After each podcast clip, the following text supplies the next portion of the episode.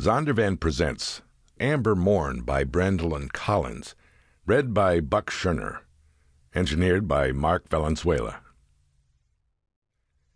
When calamity comes, the wicked are brought down, but even in death the righteous have a refuge. Proverbs 14:32. Saturday, May 24th, 2008. Part 1. Attack. 1. Any man going on this mission wasn't coming back. Cluttered kitchen, cluttered head. Kent Wixell could hardly think straight. It wasn't supposed to start like this. Dread anticipation pumped through his veins as he faced off with his second son, Vigilante Brad, gunning to take on the world. At twenty nine, he thought he knew more than anybody. Kent's voice seethed. For the fifteenth time, this job's for me and Mitch. You are staying home. We ain't leaving your mom alone. They'd been arguing for the past ten minutes. Too long. They needed to get out of there. Brad stood his ground, face like granite. His cool blue eyes stabbed Kent. I ain't staying here. His voice pulsed low. I watched over TJ since he was born, just as much as Mitch has, and I ain't stopping now. Kent surged forward two steps, finger punching the air. I'm telling you no. I won't let you. Lenora caught his arm. Stop, Kent. Let him go. He turned to her, jaw loosening. She stared back, a terrible, grim determination pressing her lips. Kent's knees went weak. No, no, no. Where had that look on her face come from?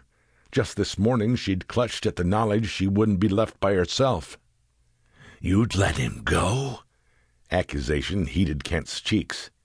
You'd trade two of your sons for another? She held his gaze until her chin trembled. It's for TJ, she whispered, and she started to cry. Kent's heart cracked. TJ, their youngest son, once their greatest hope, smart, well liked, going somewhere in life, never did drugs.